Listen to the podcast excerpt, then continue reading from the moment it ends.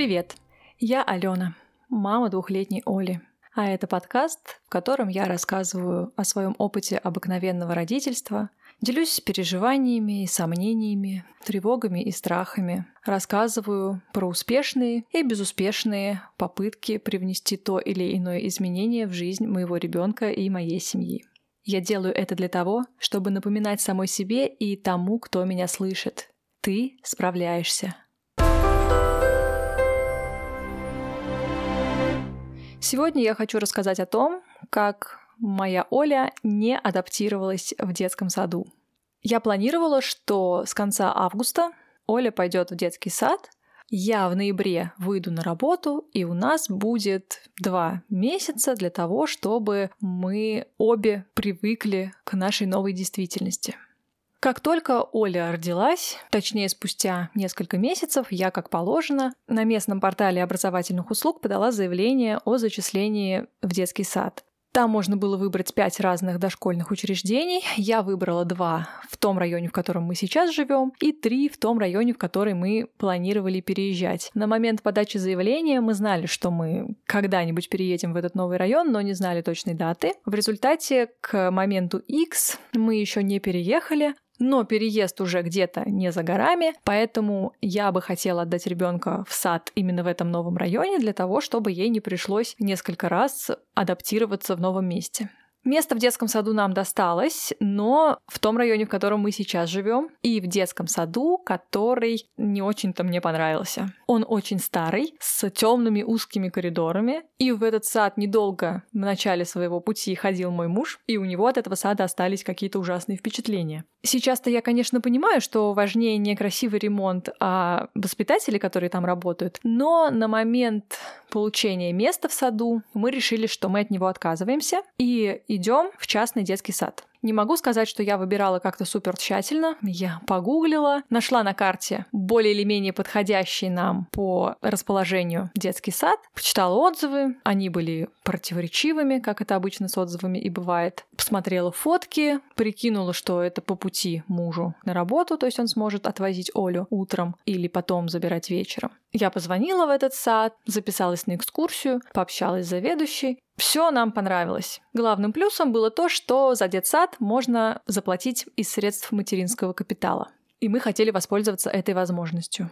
Еще я хотела летом походить с Олей на занятия в этот центр. У них была программа «Мам плюс малыш», но оказалось, что эта программа работает только с сентября по май, и летом позаниматься у нас не было возможности. Я хотела, чтобы Оля привыкла к месту, может быть, познакомилась с какими-то педагогами, и ей было бы потом полегче, но не вышло. Мы начали свой путь в этом детском саду 30 августа. Сначала Оля ходила на 2 часа несколько дней, потом оставалась на 4 часа. Потом по плану она должна была оставаться на сон, и потом уже постепенно на весь день. В первые дни я ужасно переживала, но Оле все нравилось. Она делала зарядку, хорошо кушала, делала поделки, играла с ребятами, завела себе тут же подружку, с которой они обнимались, и имя которой Оля выучила значительно раньше своего. В общем, все было супер. Воспитательница, которая встречала нас в эти первые дни, была молодая, однако, насколько я знала из разговора с заведующей, она уже несколько лет работала и имела достаточный опыт. Вторая воспитательница, как оказалось, новенькая, она работает первый год. Когда мы в начале лета приезжали на экскурсию, нам назвали другую фамилию воспитательницы, и та была с колоссальным опытом, она работала еще и в государственном саду, но на тот момент, как мы пришли адаптироваться, эта воспитательница уже не работала. Оля проходила дня 4, наверное, на 2 часа, затем решили оставить ее на 4. Первый день 4 часа пролетели незаметно для Оли, я все равно сидела в машине у дверей сада. Затем на следующий день, когда мне сказали, что мы тоже остаемся на 4 часа, я уехала домой, и дорога до дома у меня занимала минут 20 на машине. Но через 2 часа мне написала воспитательница со словами, что Оля сегодня совсем не в духе, никак ее не получается ничем отвлечь, успокоить, может быть, у нее режутся зубы, пожалуйста, приезжайте. Ну ок, я приехала. У Оли правда резались зубы, но резались уже несколько недель, и плохое настроение бывало. Ну ладно, я решила не спорить со специалистами и забрала ее. Когда я забирала ребенка, воспитательница уточнила, приведу ли я ее завтра, может быть, мы отсидимся дома, пока у Оли режутся зубы. На что я ответила, что они режутся уже долго, и будут резаться еще какое-то время, которое я вообще не могу спрогнозировать, поэтому мы продолжим ходить в сад, если у Оли не будет каких-то дополнительных симптомов типа высокой температуры. На следующий день мы собрались с Олей, приехали, и как только я повернула на улицу, на которой расположен детский сад, Оля заплакала. Она рыдала, она говорила «не-не-не», и тут я совершила стратегическую ошибку, как мне кажется. Я повелась и сказала «ну ладно, давай сегодня не пойдем. То есть мы уже приехали к дверям сада, и я дала заднюю. Я подумала, что да, наверное, Оле плохо, пусть посидит дома. На следующий день ситуация с настроением повторилась, но я уже была тверда и привела ее в группу. Она плакала, но раздевалась, я ее там успокаивала. Когда вышла воспитательница, я ей рассказала, что вчера мы вообще тоже приезжали но Оля плакала. Та мне ответила, что если мы хотим, чтобы Оля адаптировалась, надо ее приводить в любом случае, даже если она ревет. И тут у меня случился первый когнитивный диссонанс, когда я стала сомневаться и в себе, и в последовательности действий воспитателя. То есть вчера вы мне говорите, что у Оли плохое настроение, заберите ее, а сегодня говорите, что ну и что, что у нее плохое настроение, пусть приходит, надо адаптироваться. Ну, я тогда ничего не сказала, промолчала. Оля в этот день снова немного капризничала, но продолжала кушать, заниматься с ребятами, ходить в туалет, все у нее было нормально.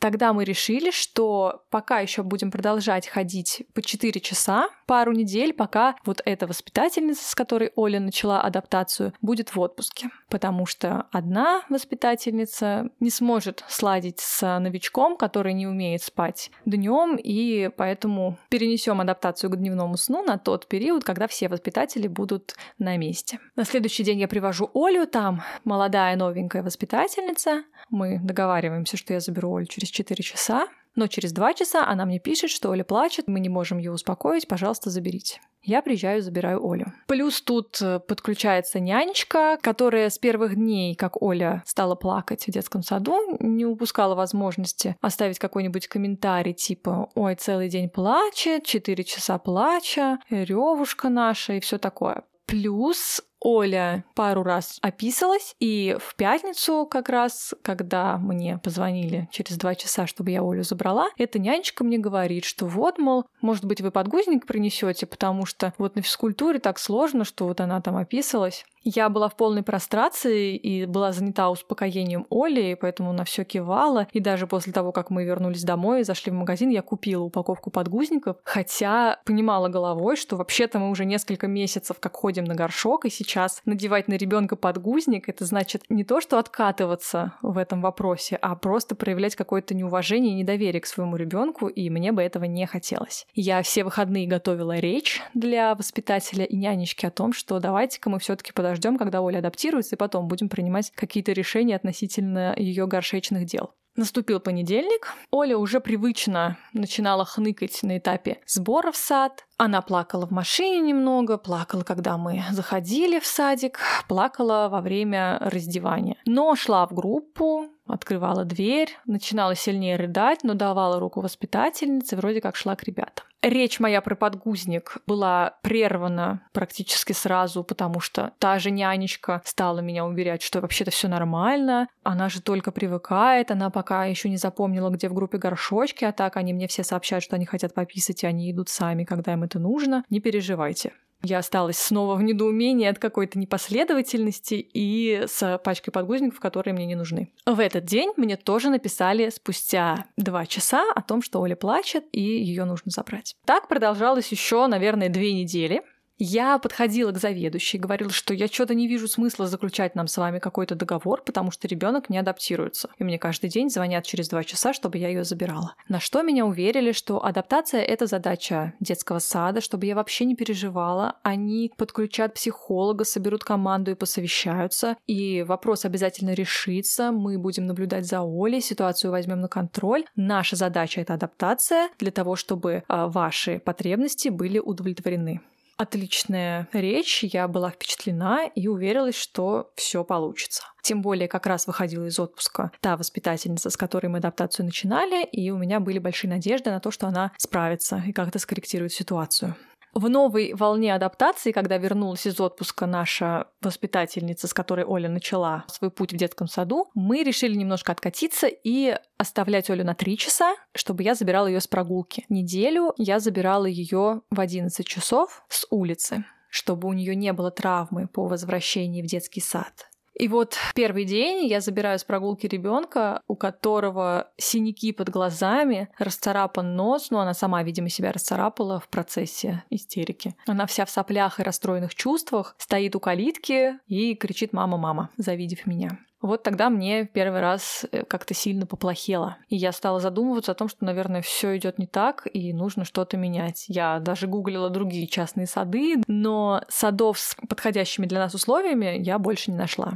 В общем, мы решили с мужем, что нужно дать еще какой-то шанс и, ну, хотя бы недельку посмотреть. Вот эту неделю, когда Оля оставалась в саду на 4 часа, в течение 4 часов, как меня уверяли воспитатели и нянечка, Оля плакала. Хотя вообще-то это было не так, потому что и заведующая говорила о другом, и я слышала, что Оля не плачет, когда я ухожу или когда я прихожу. То есть про 4 часа они уж, конечно, немного загнули. Но Оля перестала есть, перестала играть с ребятами, перестала принимать участие в каких-либо действиях. Хотя она мне постоянно показывала движения из зарядки, рассказывала, что им давали чай, что читали книжки, но Оля в этом участие не принимала, только наблюдала и преимущественно плакала, никак не успокаиваясь ни на руках у нянечки, ни отвлекаясь ни на игры, ни на какие-то другие действия по отношению к ней. В общем, ни обнимашки детей, ни танцы с бубном от воспитателей, не помогали.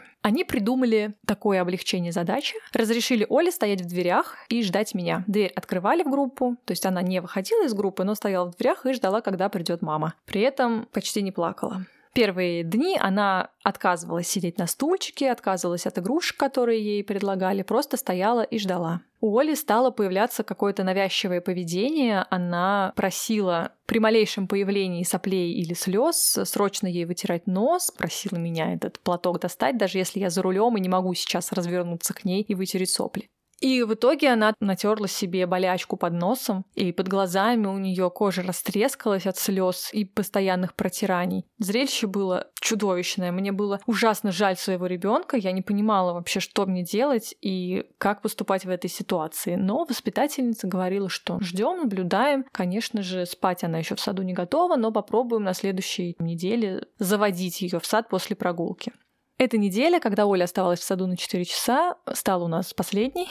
Узнали мы об этом в пятницу, но думали, конечно, постоянно, потому что Оля плакала, и каждый раз нас встречали комментариями типа «Ой, Оля, странно, даже не плачешь сегодня», или «Ой, наша ревовушка идет». И эти комментарии опускали даже вахтерша и уборщица, по-моему. Ну, в общем, сомнительное поведение для работников образования вообще, как мне кажется, и уж тем более частного сада. В эту последнюю неделю мы решили попробовать еще один вариант, чтобы Сережа отвозил Олю в детский сад по утрам, потому что, может быть, она с мамой так плохо расстается, может быть, с папой будет полегче, но ничего не менялось. Ситуация была все такой же. Оля со слезами одевалась дома, со слезами слезами раздевалась в саду, со слезами шла в группу, но шла сама. На вопрос, пойдем ли к ребятам, всегда отвечала «да» и просто плакала. Мы снова продолжили беседы, которые мы проводили с ней и до детского сада, о том, что все ребята ходят в детский сад, в детском саду весело, можно играть, можно слушать сказки, ходить на прогулки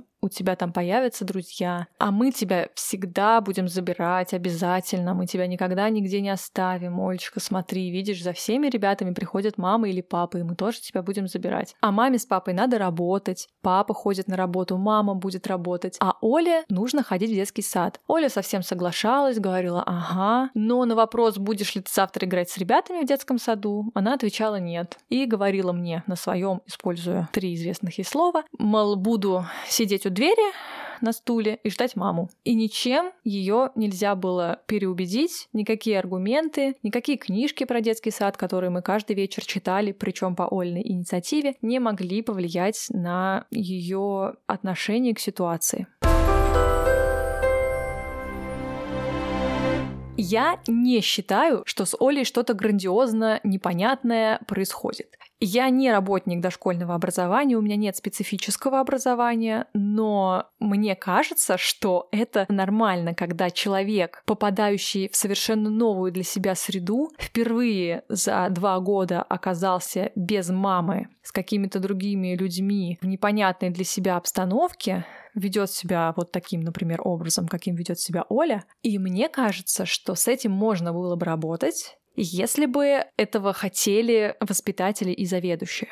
И понятно, что мне было больно смотреть на то, как мой ребенок терзается, что она ничего не ест, что она не играет, что у нее синяки под глазами. Но если бы воспитательница сказала мне, что это нормальная ситуация, нужно просто немножко подождать, мы справимся, мы попробуем что-нибудь еще, я бы, наверное, согласилась еще на какое-то время этого эксперимента, и, возможно, что-нибудь бы получилось. Но заинтересованности я не увидела ни у воспитателя, ни позже уже не видела и у заведующей. То есть где-то в середине последней недели я сказала, что мы, наверное, еще недельку походим, посмотрим, что как. Если ничего не изменится, то договор заключать мы не станем. И в пятницу заведующая попросила меня подойти до того, как я заберу Олю, и говорит, что они не видят смысла даже в еще одной неделе, потому что Оля не дает себя как-то отвлечь. Оля стоит на своем, она сидит и ждет маму, ей не хочется играть, ничего она не хочет. Мы только травмируем ребенка. Давайте тогда не будем. Может быть, она дорастет, и тогда все получится. Приходите к нам позже.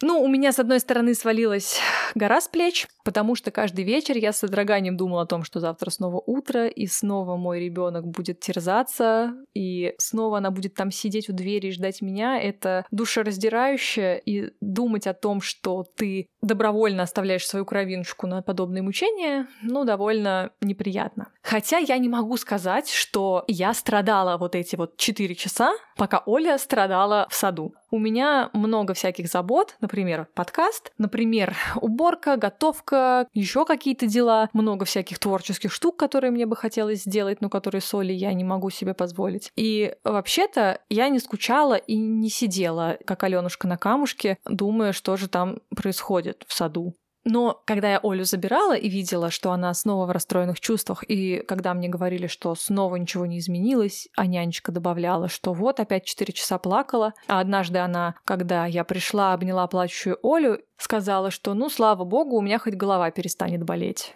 все говорило о том, что моему ребенку не рады в этом заведении, и я с радостью завершила эту часть нашего эксперимента. Я не хочу сказать, что только в саду виноваты в том, что ничего не получилось. Да, возможно, и Оля еще была как-то не очень готова, и я, может, как-то недостаточно подготовила ребенка к детскому саду. Но мне показалось, что от нас просто избавились, как от неудобной семьи с неудобным ребенком, который почему-то не хочет вести себя как все обычные дети и плачет и скучает по маме. И хотя я слышала, приходя с Олей и утром, и забирая ее в обед, что другие дети в других группах вообще-то тоже плачут, у меня складывалось такое ощущение, что как будто бы только моя Оля выбивается из э, рядов радостных детей, которые с удовольствием участвуют во всех мероприятиях и прекрасно кушают и вообще не плачут. По большому счету я была довольна, что завершились наши терзания на этом поприще, но вопрос остался открытым. Я уже отодвинула выход на работу на декабрь,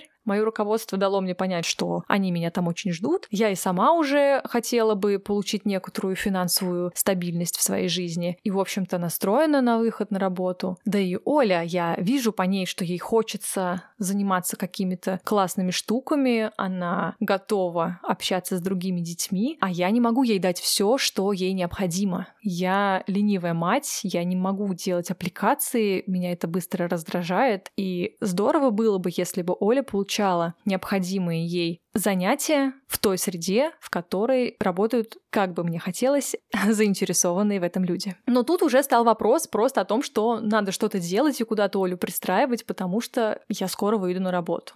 В понедельник я заполняю новое заявление на портале образовательных услуг с желаемой датой зачисления ребенка в сад через три недели. Я заполнила это и думаю, вот, наверное, тетеньки там, которые эти заявления рассматривают, ржут надо мной. Люди по три года очереди ждут, а этой подавай через три недели. Но, к моему удивлению, в эту же пятницу я получаю уведомление о том, что моему ребенку дали место в том саду, в котором мы просили.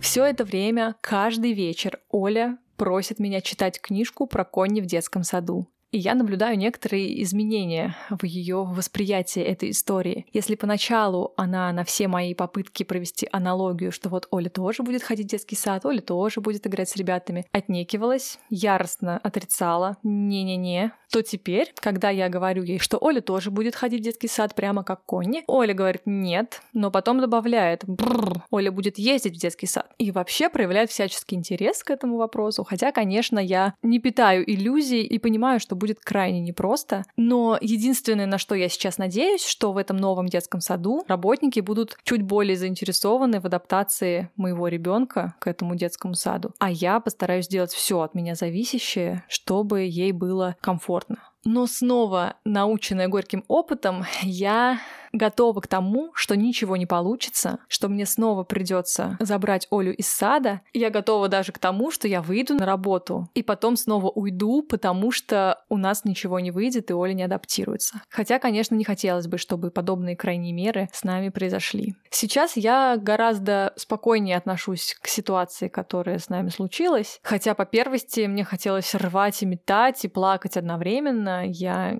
не понимала вообще, как такое возможно. Да, частный детский сад это не панацея, ничто не гарантирует тебе легкой адаптации ребенка, потому что все дети разные, и оказывается так бывает. Но, как сказала мне воспитательница, а заведующая подтвердила, такое в их практике впервые. Они никогда не встречали такого ребенка, как наша Оля. Даже не знаю, радоваться или плакать, я скорее порадуюсь, потому что Оля проявляет характер, она не прогибается под изменчивый мир, а стоит на своем, и надеюсь, что это качество пригодится ей в дальнейшей жизни. И хотя я прекрасно понимала, что всякое может быть и в частном детском саду, я надеялась на какое-то большее понимание, что ли, возможно, более индивидуальный подход, а тут так получилось, что от нас как будто бы отмахнулись, не желая уделить чуть больше внимания моему ребенку. Ну и как в любой частной структуре, договор там у них очень хитрый, несмотря на то, что моя Оля отходила чуть больше месяца, и за все это время ни разу не была дольше четырех часов в детском саду и ела там, можно сказать, только первые две недели, оплату с нас взяли как следует.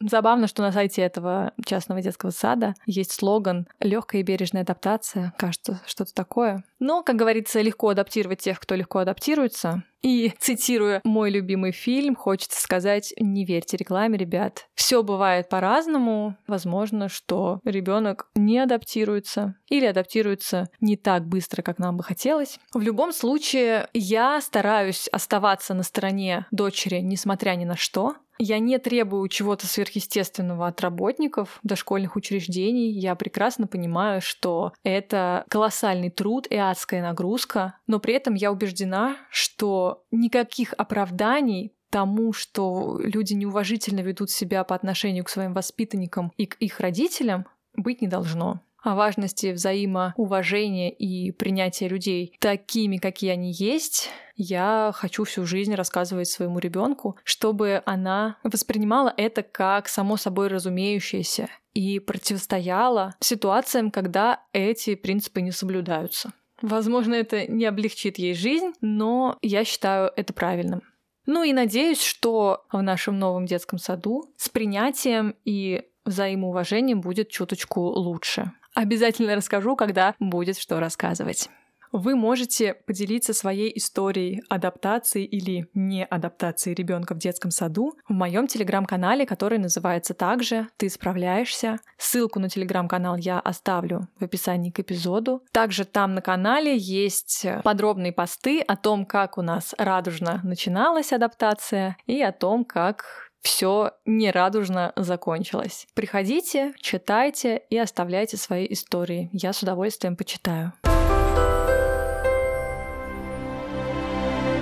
Спасибо, что дослушали этот эпизод до конца. Если вам было полезно или интересно, пожалуйста, подпишитесь на подкаст, расскажите о нем друзьям и поставьте сердечко или пять звездочек в том приложении, в котором вы любите слушать подкасты. Я буду вам очень признательна, если вы сделаете, например, скриншот экрана во время прослушивания и поделитесь им в сторис или в посте в своих социальных сетях, прикрепив ссылку на подкаст или на этот конкретный эпизод, который вы найдете в описании к выпуску или в том приложении, в котором вы слушаете подкасты под кнопочкой «Поделиться». Это важно для того, чтобы подкаст находили новые слушатели, и мы вместе справлялись совсем проще и веселее. Услышимся через неделю. Пока.